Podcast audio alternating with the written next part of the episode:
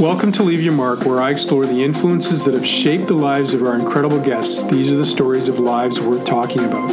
Follow me on Twitter at Built by Scott and Instagram at King O'Pain, or link up with me on my Facebook fan page at Scott G. Livingston. My goal is to create a community of people who take every opportunity to live high performing lives. Before I get started on today's podcast, I want to take a moment to connect you with my sponsor, reconditioninghq.com. Reconditioning is a method and language of integrated practice. It brings the worlds of therapy and conditioning together and helps them become more powerful and more practical. If you live in one or both of these worlds, or you use the services of a therapist or conditioning coach, you know that sometimes they don't see eye to eye. They aren't on the same page. Reconditioning provides a time tested process for aligning these two worlds and creating impactful solutions to performance problems. Follow them at Reconditioning HQ on Twitter, Instagram, and Facebook, or become a member of their Facebook group, Reconditioning HQ Revolution, and join the Reconditioning Revolution. I want to take a minute to connect you to our newest sponsor, Zenkai Sports, who are here with a question for you Why do we sweat? Our body is perfectly designed to cool us down, but most apparel companies use moisture wicking fabrics that remove our sweat, which makes us overheat faster and actually hurts our performance. Zenkai uses cutting edge technology that repels sweat and other liquids. Zenkai apparel lets the sweat stay on your skin, keeping you cool for longer and repelling odor causing bacteria. This means Zenkai apparel can be worn 10, 15, 20 times with no washing required. This lowers your carbon footprint and saves money, so you can be a hero with your planet and your family. Join the revolution for better apparel technology. What's in your ZNA? We've partnered with Zenkai, so if you head over to www.zenkaisports.com and use the discount code LYM20, you'll get 20% off your entire order. Hello and welcome to Leave Your Mark. I'm Scott Livingston, and today I have the pleasure of speaking with Meeta Singh. Meeta is a sleep doctor whose work and research focuses on coaching the sleep muscle. She works with individual athletes and sports teams to maximize their performance through better sleep. She also helps sports teams and athletes with their travel management with a focus on addressing sleep deprivation and jet lag. And she transcends this work with C suite executives, helping them enhance their sleep and improve productivity. Meeta is the service chief of sleep medicine and section head and medical director at the Henry Ford Sleep Laboratory in Michigan. She did her training in psychiatry at the Mayo Clinic and a sleep fellowship at the Henry Ford Hospital. She has served as a consultant for multiple NFL, MLB, NHL, and NBA teams. She has also worked with college sports teams across the U.S. Her passion is lecturing and educating teams and athletes about the benefits of sleep on performance. She is also a speaker at national conferences aimed at educating sports leaders and business organizations about this subject. She is also a mother of three children. I am truly honored to have her on the show today. Welcome, Meeta. Thank you. So, uh, I, I, think congratulations are in order. From what I understand, you were uh, involved in this recent uh, World Series team win for the Nationals. So, congratulations. Thank you very much. Thank you. Yeah, that's it's it's uh, it, it's an amazing honor, uh, you know, to be allowed to contribute to um, any team, and you know, the World Series is that, that was a phenomenal matchup. I think. Mm-hmm. How did how did uh, it feel to sort of contribute? In essence, what is what does that feel like for you to contribute uh, when something like that that special happens? Well, I so you know I would like to break it up into two, three parts. So the first is that, um, you know, for full disclosure, I do work with, um, uh, you know, a few Major League Baseball teams, and so um, when you work with the team and it's it's now reached the postseason, the stakes sort of become higher, mm-hmm. and so when you're and and at that point, uh, you know, it's it's a it's really exciting Mm-hmm. But but for me, I'm just doing what I normally do, right? So no, normally I'm I'm advising them about their schedules or taking care of any any sleep issues that they may have. And um, what I really liked about working specifically with the um, with the nationals was that the the performance team uh, were really involved in how it, and they wanted uh, me to work as closely as possible and in as much detail as I wanted. Mm. And so that was interesting because you know whatever I whatever information I send them, you know they would take and they would present it to the players. Mm. So so uh, so that was you know it's always nice when you're working with people who who are receptive of you know of mm. uh, whatever advice you're giving them. Mm. And and remember, um, you know, elite athletes there there are a lot of topics competing for their attention. So mm-hmm. to be able to uh, to have them pay attention to sleep, which in my opinion, of course, is very important, but you know, may not that be may not be as important to them. So that was that was a nice feeling right there. Mm-hmm. And and um, oh, you know, it, while once the series were playing, like once they started the postseason, it was also nerve wracking. Mm-hmm. I have to say, uh, and I will confess that sometimes I'd go to bed because I, you know, couldn't stay up late enough to watch the games. And so it was a very pleasant surprise to know that they had made it to the next series and, you know, was participating in that. Um, I was going to ask you, how did you sleep? I, I, so I have to say, I slept really well, except for that last game. That last game, uh, you know, that final game and and and this was a very close matchup. I, I, if you were watching it, mm-hmm. and and you know, and I, and I always I always say that it's only when the matchups are between equally elite teams when things like luck or you know small things like who spe- got an entire night of sleep matter right yeah. because you know luck is luck is only important if the competition is between two elite teams. I mean, if the Nationals were playing against um, a little league team, luck would be irrelevant. It mm-hmm. would it wouldn't matter at all. Mm-hmm. And so, um, so so in the you know game five, we lost the uh, uh, the match, and um, uh, the Astros won. They boarded a they won the game. They boarded a flight and flew back to Houston, while the Washington Nationals spend the night in Washington, got a full night of sleep, were well rested when they boarded the plane to fly to um, Houston, and mm-hmm. we won mm-hmm. the next two games. Wow! And so, I, you know, I, it, the, the, it may seem like a very minor thing, but I think that helped. Mm-hmm. I'm going to circulate back to that very subject as we kind of weave along here, but I want to sort of swing back a little bit. Um, the reason why I asked that question is the I'm interested in what what in your heart sings about what it is that you do. Like you obviously have, have the technical and intellectual acumen from all the years of study and what you do, but there's there's always a driver in people for why they explore this. What is it in you that made you explore this and, and want to become an expert and want to to to work in this kind of area? What what what what drives it in you?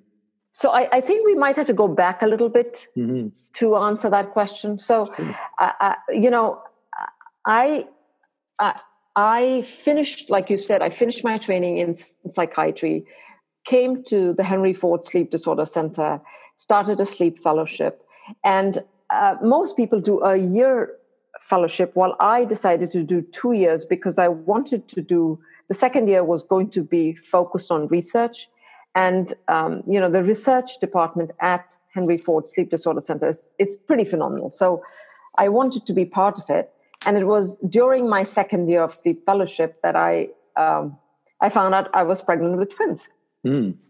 and so I had to make one of those tough decisions women have to make, which is that I had to um, shut the lid on my uh, still to develop research career mm. and then decided to work part time as a sleep clinician and raise my children. And and I did that for a few years until my children became older.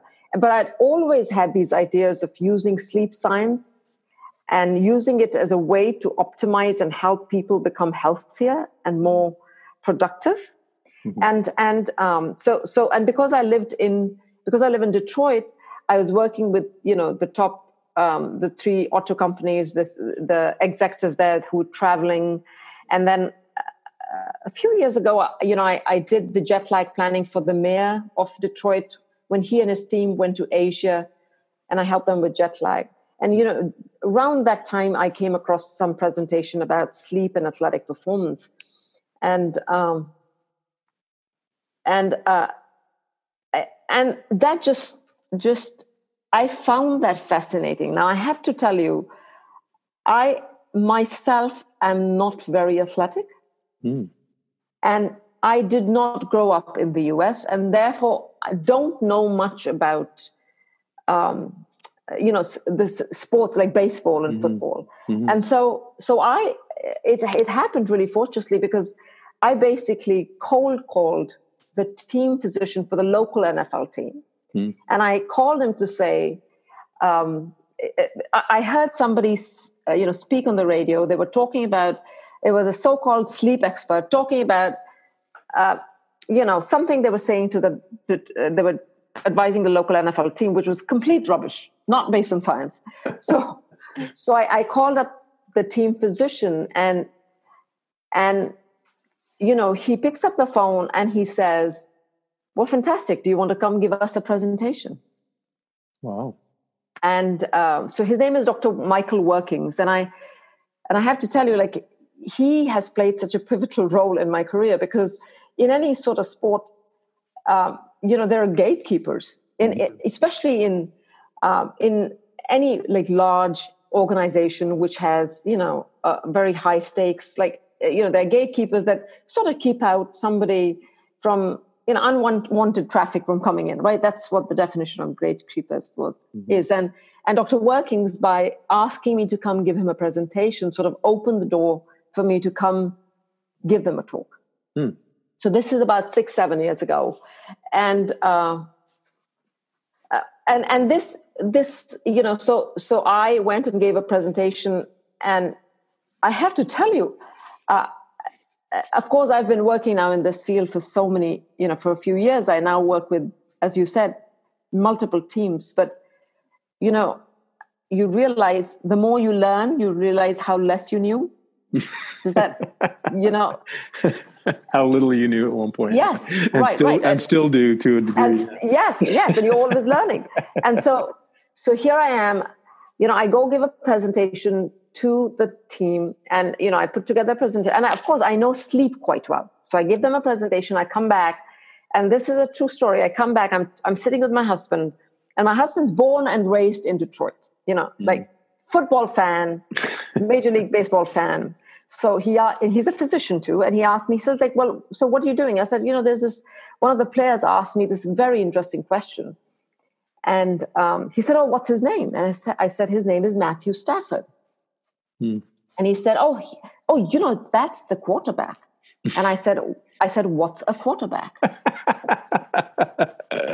and and my husband, I mean, he looked what the correct word would be aghast like he was horrified and he says he says honey you, i have you have to learn football before you go back there you you know but anyway um, you know just to give you an idea of how it, it was it was kind of new for me. And mm-hmm.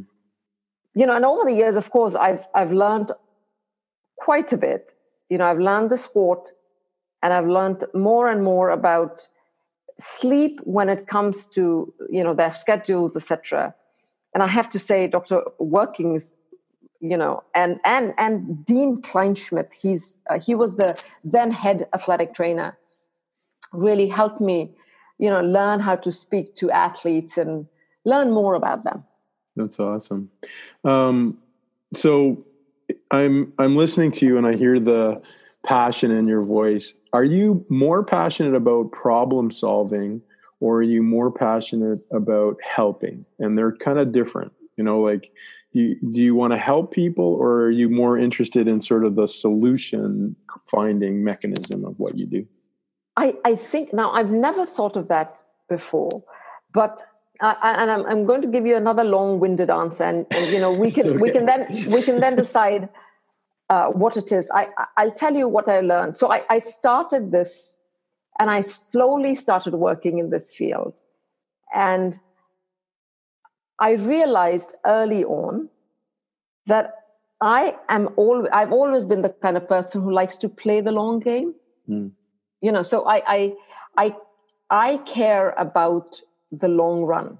So, so I would say helping people would be or ha- is would would take um, would be above mm-hmm.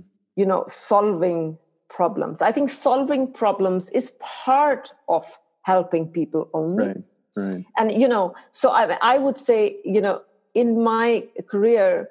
Uh, I've been persistent. You know, I've realized, I've realized um, I have to take risks sometimes. Like you know, like I, I will, will call organizations asking them if they want a sleep uh, speaker about sleep science, etc. So, um, but but working in this field is really about building trust. Mm and that you can do uh, your focus has to be helping people mm-hmm. does that does that mm-hmm. yeah absolutely. make sense where, where did you grow up by the way uh, well I, so I, I went to a british boarding school till about eighth grade i did all my medical my high school and medical school in india before i came to the uh, mayo clinic okay. to do so so the games that i would like you know i am a, uh, the sports that i like would be cricket. Cricket and football. Or or football yes. Yeah. or you know um, you know tennis mm-hmm. um, etc that's awesome. Um, what did you like what did you dream of when you were what, what did you want to be when you were a little girl? Or did you did you dream of being something when you were a little girl?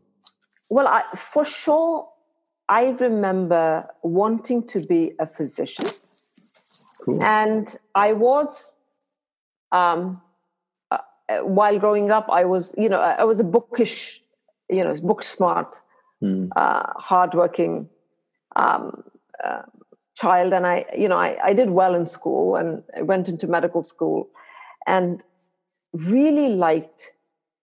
I wanted to do either psychiatry or neurology, hmm. and um, you know, preferred psychiatry because I felt one could um, help people more i want to say you know and not not to you know no way um, taking away from what neurologists do they do a lot but uh, if you ever work in the field of neurology uh, you're very limited with how you can help people mm-hmm. you know mm-hmm. and things have changed and I, I, remember i went to i did my training almost 20 years ago so mm-hmm. You know things have changed and then um, so did sleep uh, did psychiatry and remember oh, the other thing to remember is sleep is a behavior. Mm-hmm. And so it it completely sort of ties in and and started doing sleep. And sleep is fascinating. And mm-hmm. it's always been fascinating. I mean, you know, if you interview people who've made sleep science uh, what they do for a living, I think you can clearly say, I mean, they they really enjoy it. I really do enjoy it. Mm-hmm. It's, you know, it's fun. And the the the athletes, you know, that just sort of happened.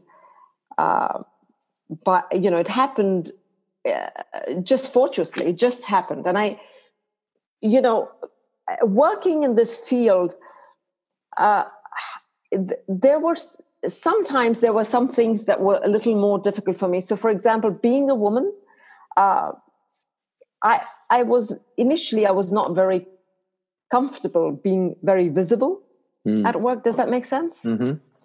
You know, or uh, like I'm not very good at doing self promotion. and uh, but the but the problem is that you know slowly over time I've realized we we don't live or work in a vacuum.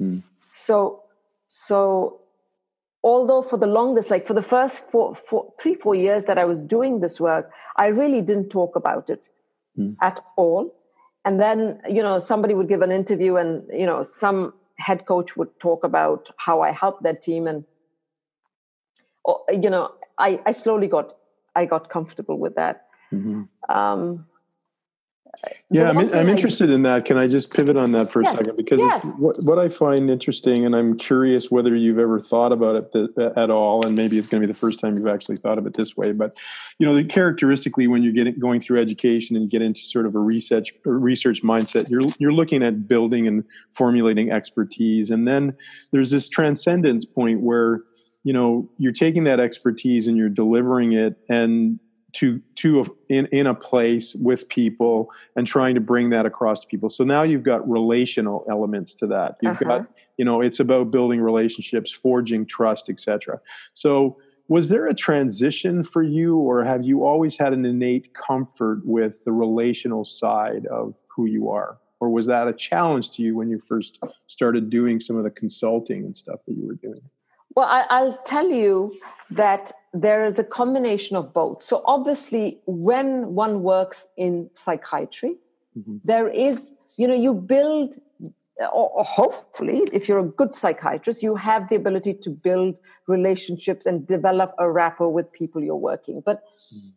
uh, you know, it, it, because the the field of athletes was so new to me, you know, you really one has to build an ecosystem mm-hmm. around yourself that'll help you succeed mm-hmm. and and you know you want to you want to surround yourself with people who will who sort of share your goals and they want you to succeed and can yet happily give you feedback mm-hmm.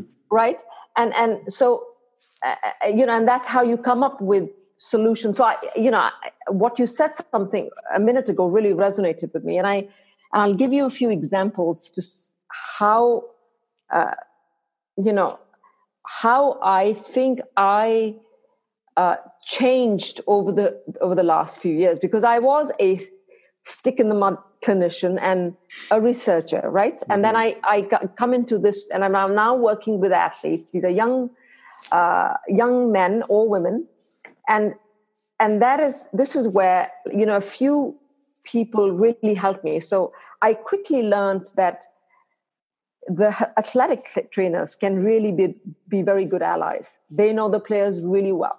And so i, I you know again i'll there are these two uh, athletic trainers who are now very good friends of mine. And one of them of course is kevin bastin. He was the head athletic trainer at the detroit lions. Mm really wise, very patient man. and I, I, will tell you an example of, you know, of rapport building. And so at some point, I remember I was talking about, we were talking about how to strategically use caffeine as an alerting agent. And, you know, players often consume a lot of caffeine without realizing it. And I remember suggesting how maybe we should use caffeine pills because I've used that, you know, in clinic or in research settings. And, and and Kevin, I mean, he just stopped me and very gently shook his head and basically gave me at least three or four very cogent reason, reasons why it was a very bad idea that you know what I was going to suggest. and and but but you see that sort of feedback was very good for me because uh, first of all that you know it's best to shoot down such ideas right there and then so that I can come up with you know better solutions to take to uh, when I was actually presenting to the field. And then and so you know, and this was just one I one example, but building that relationship with Kevin Bastin and that athletic trainer group and the strength and conditioning coach helped me uh, take those ideas complex ideas and and simplify them and present it to the players. Does that make sense? Yeah, absolutely. Well, I mean, I, if I can give another yeah, example, so yeah, sure. so when I first started working with Major League Baseball, um, Kevin Rand, he was the head athletic trainer at the first Major League Baseball team I was working with, and you know he would al- always say to me, the solution has to always fit into our schedule mm. and that's really important and and again this is sometimes you know we can have um, like an expertise bias mm-hmm. because and I, I i remember that a few years ago, the, one of the major leagues, uh, you know, I'm not going to say which one, but send out a email and they asked like the top sleep, a few top sleep scientists to look over their schedule and give them advice. And I remember this one uh, really nice, um, really good scientist says, um, basically told them you have to cancel 50% of the games. If you want player, you know, players to do well and to be healthy. Now, I'm pretty sure that the league basically binned that recommendation, right? They threw it in the trash because if your if your solutions are not practical, they're not simple, they're not easy to follow. I don't care how how science based they are. Mm-hmm. Nobody's going to follow them, and so so I think in my long winded way, I'm you know I'm trying to um, put together what you asked me and uh, uh, that yeah you know it, it is a bill it is a way of building rapport building relationship taking complex things which you know complex situations have com- complex solutions and yet simplifying them and then presenting them to uh, players and and and to have the ability to have a conversation with them mm-hmm. i i want to unpack um, you know the the learning from being becoming a mom because i'm sure you you went into that moment prior with you know your scientific beliefs your your I- ideal uh, viewpoints on sleep sleep you know and good sleep sleep quality. Obviously we all know that as parents that that becomes probably one of the most challenging environments of our lives around sleep. So what did you learn when you became a mom about what you'd learned about sleep going into and, and, what, what changed in your viewpoint after you, you became a mom? So, you know, the one thing I, I will say that being a mother, um, you know, and working, uh, you know, it takes a village. And I, I, you know, my husband, my husband's family, my own extended family, and I also have a, a, nanny who's been with me for 15 years. So mm-hmm. who, basically God sent her to me. Uh, you know, you know, they really, it really, really did help. But mm-hmm. being, you know, being that sleep deprived, being, um, being a mother myself, oftentimes, times I have to say, I, I just approached it as a novice mother. You know, mm-hmm. I wasn't I don't think I was using any of my scientific background in in approaching mm. my life at that point. And in fact, I I remember, you know, being sleep deprived. I remember being out of my depths. I remember being, you know, vulnerable while raising them. And uh, you know, and as time goes by, of course, you get more and more comfortable with that with that job. Mm-hmm. Um, it's uh, you know it uh, it i guess there is it's not a fairy tale right mm-hmm. definitely not a fairy tale and it's just it was just work you you know wake up in the morning take care of the children go to work come back and life just goes on mm-hmm. and they're you know good happy healthy children touch wood mm-hmm. It's interesting listening to you, and I just thought of this as I was listening uh, of an analogy or sort of metaphor for for what you just discussed. It's kind of like, and and I'm interested.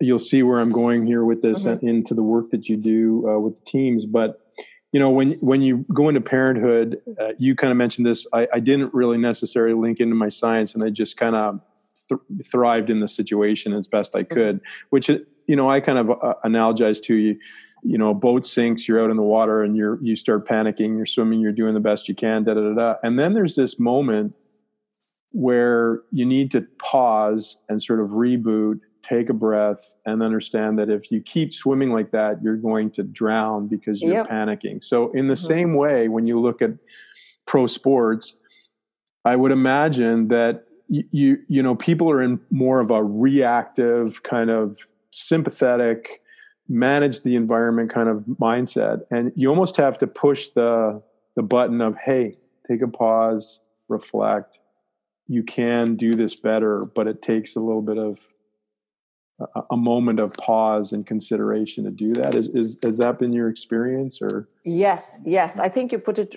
You know, I think that may actually differentiate. Uh, you know, the very good teams from teams who are, you know, maybe middling. The mm-hmm. fact that very good teams try to, you know, it's it's a, it's a very fine balance between going with the flow and yet trying to control you know small things like with schedules etc to the best of their abilities mm-hmm. You know because there's there's there's only so much you can do and um and and uh, like i said it's not, it's not a fairy tale. So it's not you know a doesn't always predict, um, lead up to b. You can always have have step by step plans uh, you know and and you may have the commitment you may have you know put the hard work in uh, and teams are often willing to put themselves in uncomfortable situations etc and sometimes they have to because of their game schedules but they also have to kind of step back and um, and allow things to happen. Does that make mm-hmm. sense? Yeah, yeah. Okay, a short break here to tell you about our sponsor, reconditioninghq.com. Reconditioning is for treatment skills and protocols and training methods and exercises, like an operating system on a smartphone is for applications. Fundamentally, reconditioning brings the worlds of therapy and performance preparation together in one systematic process that makes treatment and training systems more efficient and effective. Level 1 takes you through the fundamental assessment process and gives you a tactical approach to eliminate any issue that stands in the way of your client's progress towards quality movement and a healthy and high performing state. Level 2 goes deep on context, analyzing and understanding variable movement patterns, gaining clarity on key movement attributes, and being exceptionally precise about your interventions and strategies. It then links to the overall preparation program and becomes deeply considerate of the context of that program and the environments of preparation. Finally, our reconditioning specialist mentorship is a completely virtual experience you can engage in from the comfort of your home that allows you to benefit from our 50 years of professional practice in a high quality community of practitioners. This eight week program walks you through how to apply this powerful operating system in your environment and your circumstances irons out all the question marks, and ensures you are ready to deliver the most effective reconditioning practice to your clients. Head over to reconditioninghq.com to see what our next courses are being held and when our next mentorship is starting. Join the reconditioning revolution.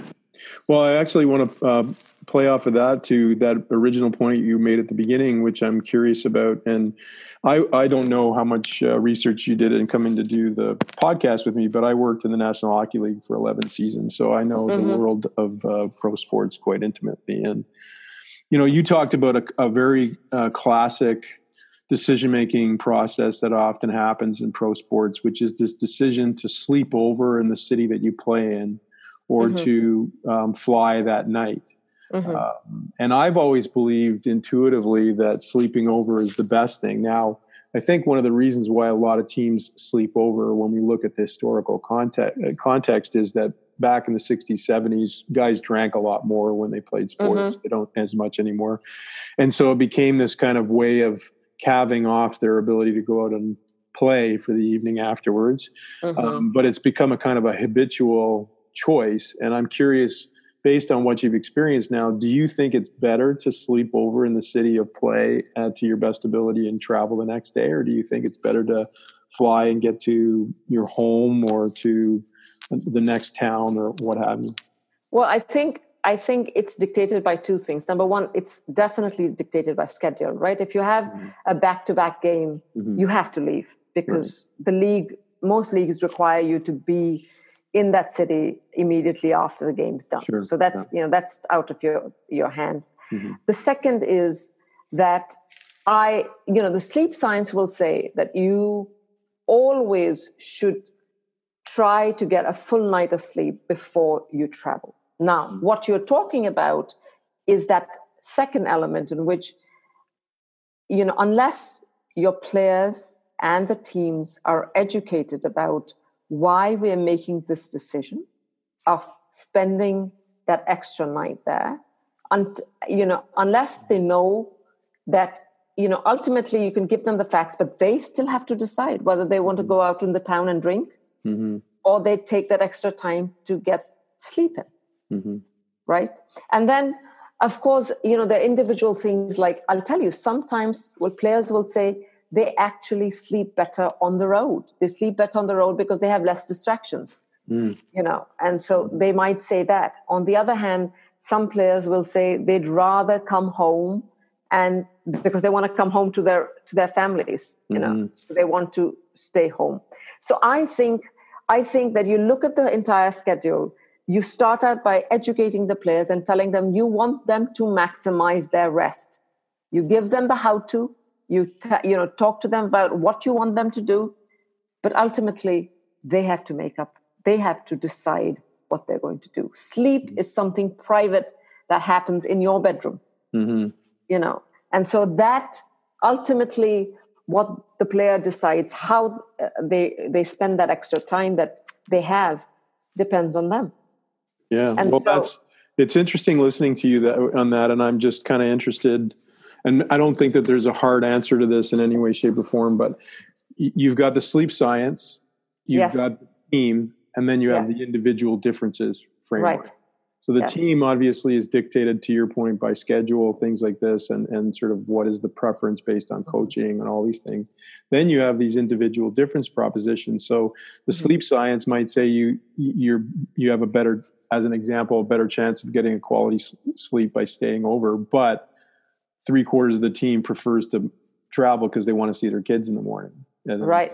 You know, so those right. are some of the big challenges, right? Right, right, right. They are. So, like I said, so, you know, so complex situations need complex solutions. Mm-hmm. And so, you know, you have to take all of these into consideration and then decide what the solution is and then you know obviously when it's such a large team you're not going to please everybody mm-hmm. but if you can give them options you know if you'd say that you know uh, there are these are the five games and out of these five games for the, these three games would the preference would be that you spend the night there because the, the three games that come after that are really important games and we want you to feel rested well rested before you go into that game that might make a difference mm-hmm. right and then of course you know uh,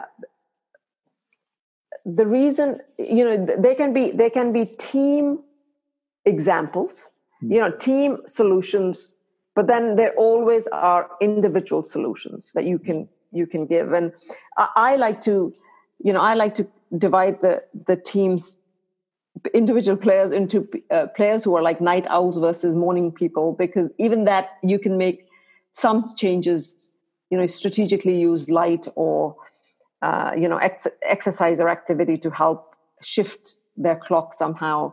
And then and then you know the one thing we haven't talked about is that uh, you know the, uh, coming back to that original um, statement you had about building relationships and building rapport you know if you if you want to help if one wants to help individual individual athletes those conversations have to be they have to be clear they have to be candid they have to be honest mm. they have to be open-ended conversations mm-hmm. you know when i'm seeing a patient in the clinic i have a limited time and you know i have a sort of a framework of all the questions i want to answer but and when i'm talking to athletes i have a f- rough framework of the things I want to cover. But there's also an open ended part of that conversation because you never know where that conversation is going to go. Mm-hmm. Right. And, uh, and, and, and, and so you, and you have to build that trust because when people are talking to you about sleep issues or anxiety issues or, you know, whatever is preventing them from getting a good night's sleep or if they're, you know, tired the next day, they unless you have a good you know unless you can you have a good relationship with them and you can establish that trust they're not going to talk to you about it mm. and uh, if you've played in the nhl uh, you know you would you know it's sometimes i feel that athletes are hesitant to talk about their fatigue issues or their tiredness with some people because they don't want to not play. Right. Right. Does that make sense? Mm-hmm, for sure. Right. Yeah. So they, they, you know, so they, they, they'd rather not seek help. They'd rather not draw attention to the fact that there is something that might prevent them from playing. But then that just compounds the problem. And so, so the, you know, working with athletes is a fine balance between, you know, building that trust, you know, giving them medic- medically or scientifically accurate information, and yet uh, hoping that they, you know, that they they're able to trust you with with what mm-hmm. their issues are. Because once you know the issues, then they're easier to. Then you can help resolve them.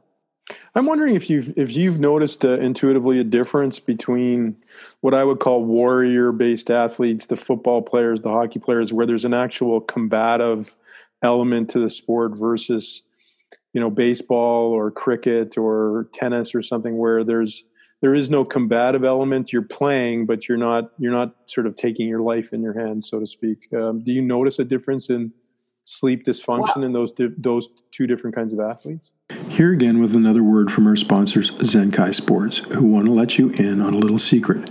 Performance apparel hasn't changed much in the last 20 years. Most apparel is still based on moisture wicking synthetics, which not only make you more overheat faster, but are toxic for your body and the environment. Synthetics don't biodegrade, so that stinky workout shirt you have to throw out after six months, it lasts for thousands of years in landfills. Zenkai is the only cotton based training apparel on the market. Keep keeping your body safe from those scary petroleum based synthetics found in most workout gear and giving you that extra edge when it counts. Be a part of the solution and join the revolution for better apparel technology at www.zenkaisports.com.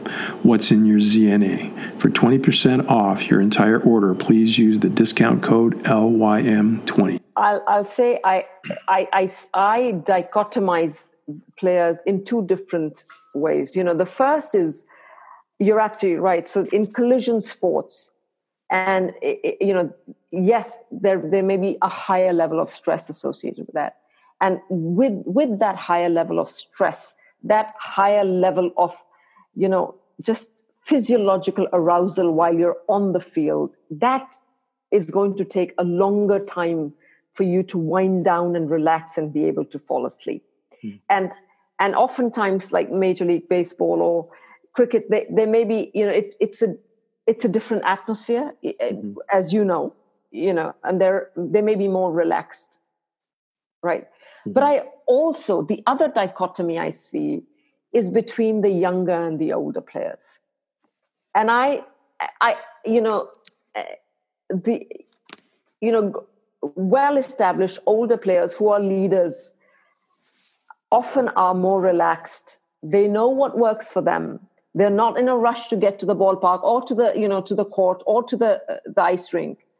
And they know when they want to nap. They know, they know what works for them or not, right? But oftentimes, younger players, especially the younger players I've been seeing in the last few, you know, in the last couple of years or so. I mean, I've seen players who um, you know these are these are kids who never grew up without a phone in their hands. Mm-hmm. so they've never they've never actually gone to bed without having a telephone that they check consistently in the middle of the night. Right. And and and you know when i ask them well, well what time do you go to sleep? I don't know. Well what time do you wake up? Uh, whenever. Like they don't have these set schedules. And uh you know if I eh, eh, eh, I feel that oftentimes when you know players when they when they you know if, if they've come from a broken home they've grown up without a father figure uh, their mother was working you know and they the, the first time they they saw a coach in college is the first time they saw a father figure. When when you see players like that you know they may not be that mentally mature but especially i i find that the, you know they they may never have had the structure to develop good sleep habits. Mm. does that make sense you yeah, know? for sure. And and so uh, i have noticed that that uh, you know it's particularly uh, you know and I, I know most of the leagues are trying you know they re- they really are focusing on athlete mental health and um, you know players overall health. And really that that work on that mental health etc should begin before they even get to the league. Do you um, i'm very curious just um, circumstantially with sports athletes but you can comment on executives as well. Do you focus like on your first sort of volley of change because obviously if you try to change everything it becomes very difficult. Do you go after quantity quality or prep preparation and sort of debrief after sleeping? What, what is what is your sort of golden rule or do you have one around what you go after in the beginning with somebody's sleep? So typically when i you know if i go into a team i always give a sleep a, you know a presentation.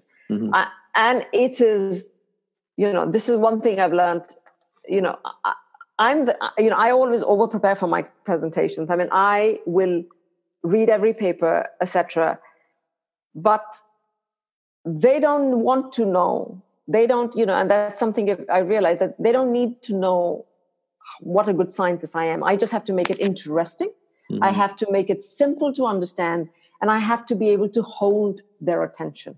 Mm-hmm. and after i give but I, I i firmly believe in talking a little bit about the science in a very simple way because once the players get that mm-hmm. they start understanding their own physiology. Right. And I, I, I probably will not use the word physiology when i'm talking to them. Does that make sense? Yes absolutely. and then and then and then you know then i would I, I would focus on not more than two or three things that I, I would like them to work on. And mm. I'll tell you that when you give a talk, you know, people will stand up and they will ask you questions, and those questions will direct what the next step should be. Mm. Right. So so if athletes are getting up and they're talking about how you know you know the, how they get on a plane all every time and they're so wound up after they can't they can't fall asleep well then then the focus has to be on developing winding down schedules mm-hmm. right if the athletes wake up and they talk about how it's you know the practice is really early in the morning and they they're just not enough hours in the day then the focus has to be on how you find time you know how to maybe go to bed maybe 20 minutes earlier mm-hmm. maybe put that phone away and not play that last video game and you know maybe you know take a short nap in the in the mid afternoon so so the you know the recommendation always is based on uh, the feedback that you one gets when you're talking to them. Very cool. What, what is the you know if you call a couple of the big big animals these days in in the sleep world what is the current sort of viewpoint around digital um, and its influence on uh, per, per, uh, changing sleep quality and when it should be sort of disengaged from um, before you go to sleep. Is there now a current philosophy around that or belief? Right. Are you are you talking about just digital in general? Are you talking about me, uh, digital that is says that it's measuring sleep for you? No, so digital in general. Like you're you're you talked about phone, like playing with your phone, playing with games, playing. You know all these influences on. I think the I think the overall consensus is that they're bad for your sleep. Right. And they're bad, you know, and they're bad for your sleep because of two things. Number one, these, you know, they're backlit LED devices, and that light from this, these devices will actively suppress um, secretion of melatonin, which is a hormone that signals your brain you're ready to sleep. Mm. But they also, I mean, they consume, they're just time consuming devices. They're mm-hmm. interactive. Um, they're, they're designed to make you play more. I, I always say this. Uh, you know, it's like going to the buffet. You never walked away from a buffet table thinking you didn't eat enough. you know, you you've never got you know gotten onto Instagram or Twitter and and thought, well, I didn't spend enough time on there because mm-hmm. it, it consumes time. Right. And so you know, are they going to go away? I don't think so.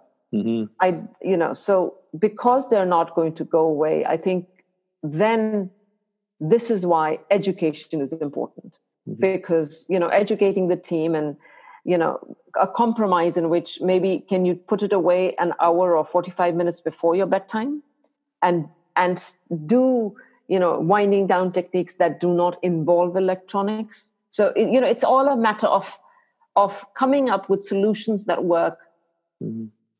Knowing that uh, you know the uh, the players are going to be using these electronics what if you could synthesize and i know it's a big ask but the your your what you would consensus around the top three biggest challenges for an executive in mm. in um, in changing their sleep quality. Um, what have you noticed would be the big the big animals there that people do wrong? Well, I think the first is that we're working in a twenty four seven society. You mm. know, uh, especially with the execs that I work here. Often they work globally, and because they work globally, there's there's you know, and if they have global offices, some office is always working Mm-hmm. And you know, some e- they're always going to get some email, and so it's it's a you know it's a rabbit hole that you can go down very rapidly. So if you mm-hmm. get up, you start you reach over, look at the phone, uh, well then you then it's just all bets are off of you know you going back to sleep. Mm-hmm. That's number one. Number two is I, you know, I sometimes I think that the actually i shouldn't say use the word sometimes. I should say most of the times i feel. I, most most of the time i feel that you know executives are driving themselves very hard all through the day. Mm. and is that is that telephone bothering you? No it's okay. Okay. So so because because they're driving themselves and they're going at such a hard pace it's so difficult for them to sort of unwind, relax, and let go. Mm-hmm. And the third thing I would say is that, uh, you know, because they're, and it's in continuation with, of this driving themselves, eh, eh, because they're, because we live in such a results oriented world, uh, we, we almost have a competition about sleep ourselves.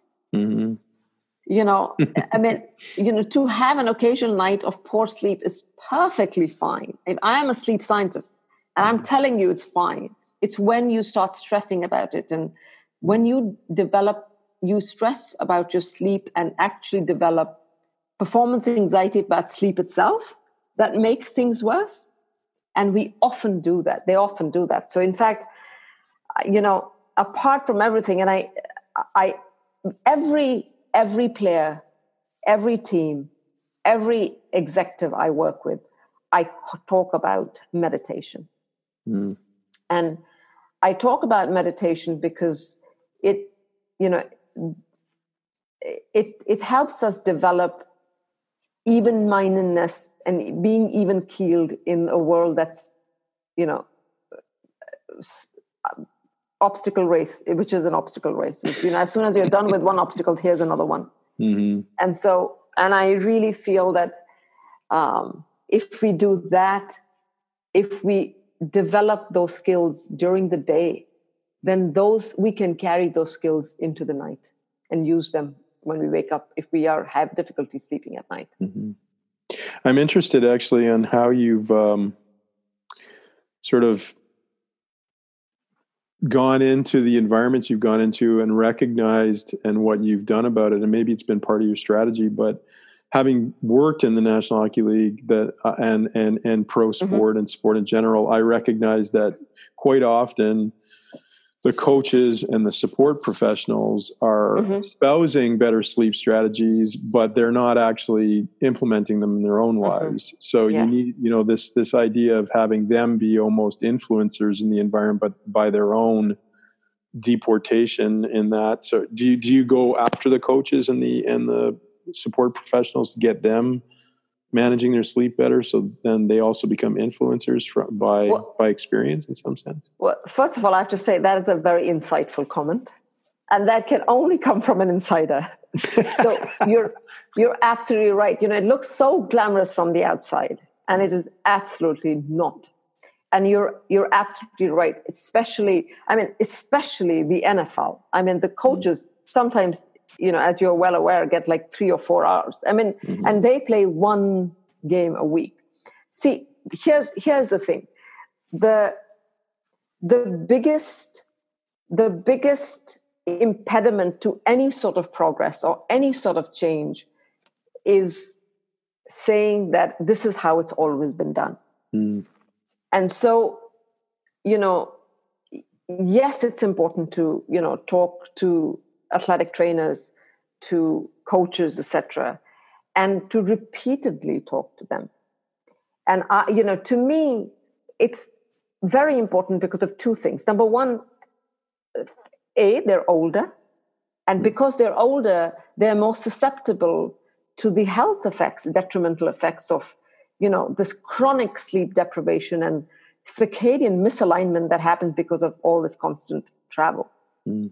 but also also you know coaches do mental work right? So one of the things you do as a coach is you take in new information you put it you know together with prior in, in you know previously stored information and then you come up with novel solutions. Well guess what? When is that all that process that happens when you're sleeping. Mm. you know you need sleep to help come up with novel solutions. You need sleep to help you know learning. It, you need sleep to even even you need sleep for emotional regulation. Mm-hmm. and you know coaches have to you know interact with players. They have to be able to manage players emotions. They have to be able to debrief after a bad loss or a great win. Mm-hmm. and all of these need uh, you know you can do better if you've slept well. So, so so you know the it's all a matter of again like i said educating them. And it it can't be done it can't be done in one season mm-hmm. scott. It has to be done repeatedly. Mm-hmm. and you're right.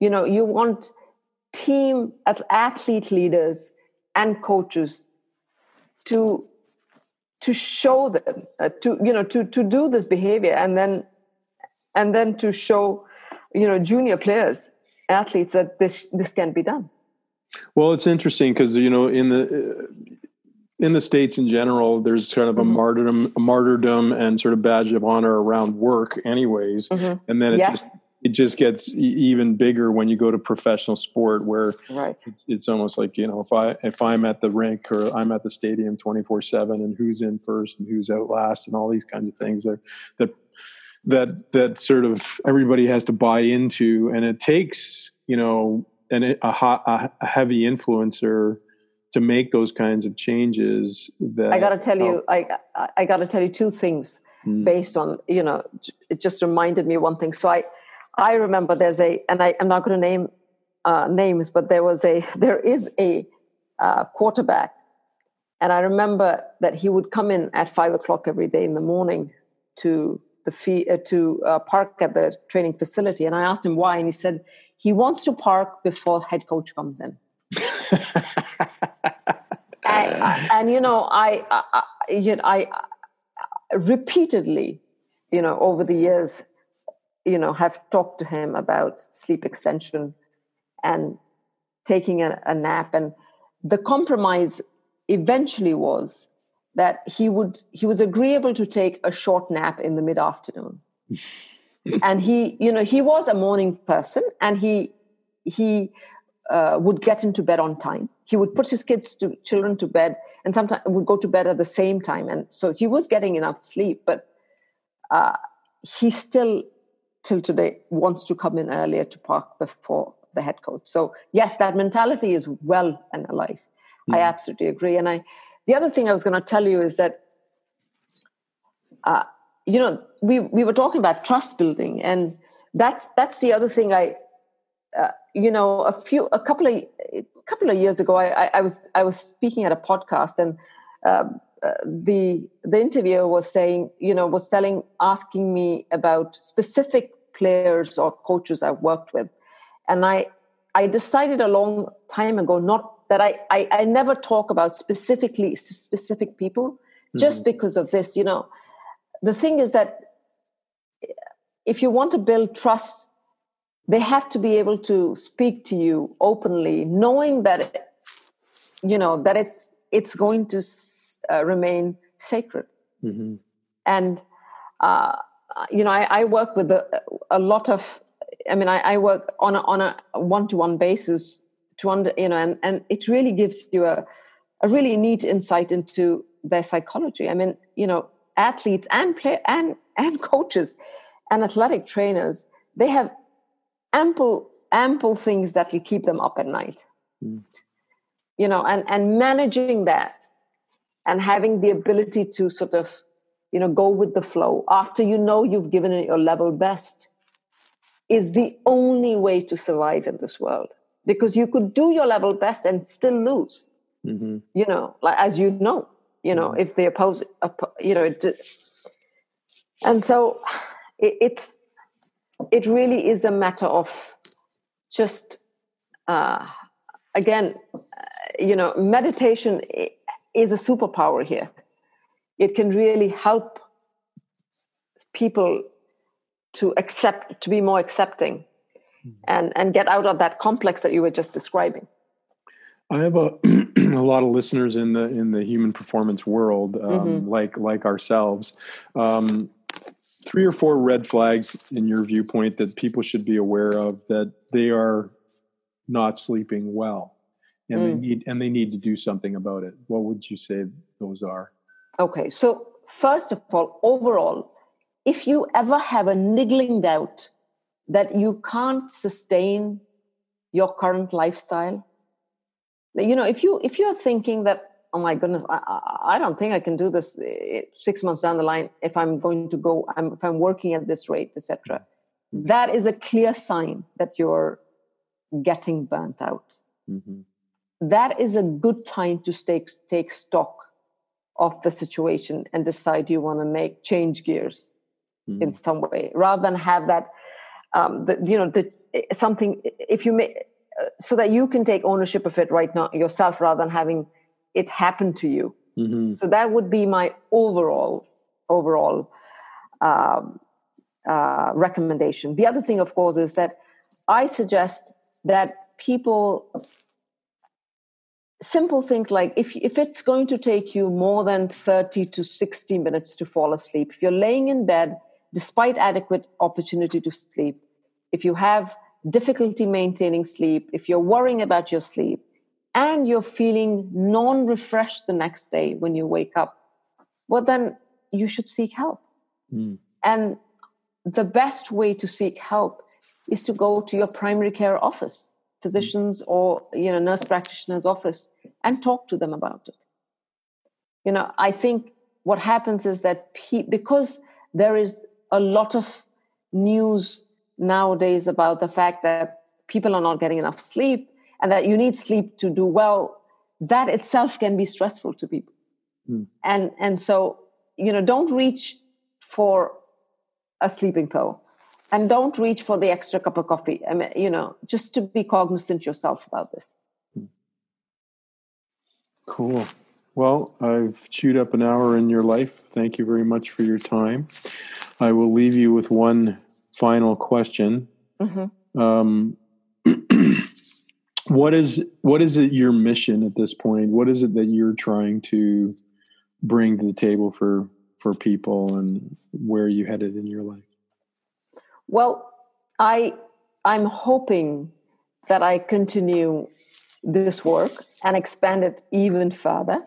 And I'll tell you, uh, um, I you know there are the three A's that I think I have in my favor. One is, of course, the ability.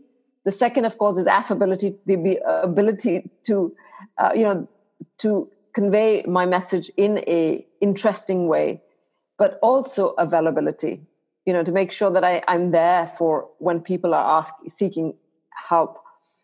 Um, I, you know, my my my long term uh, goal is to definitely expand on this field and, and and to continue to do this more and more. But also, I you know another focus is to work on my own meditation journey mm. which is you know it's it's a major focus of my life and i'm really enjoying it.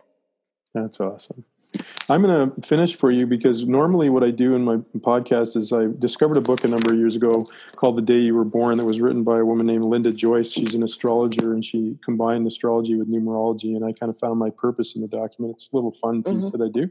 So you are born december 10th and you're a set what's called a sagittarius 1 Mm-hmm. So, you, so she states the purpose of all people in these things. So your purpose is to to develop your individuality and express your unique talents without compromising yourself to the authority, but allowing yourself to surrender to love.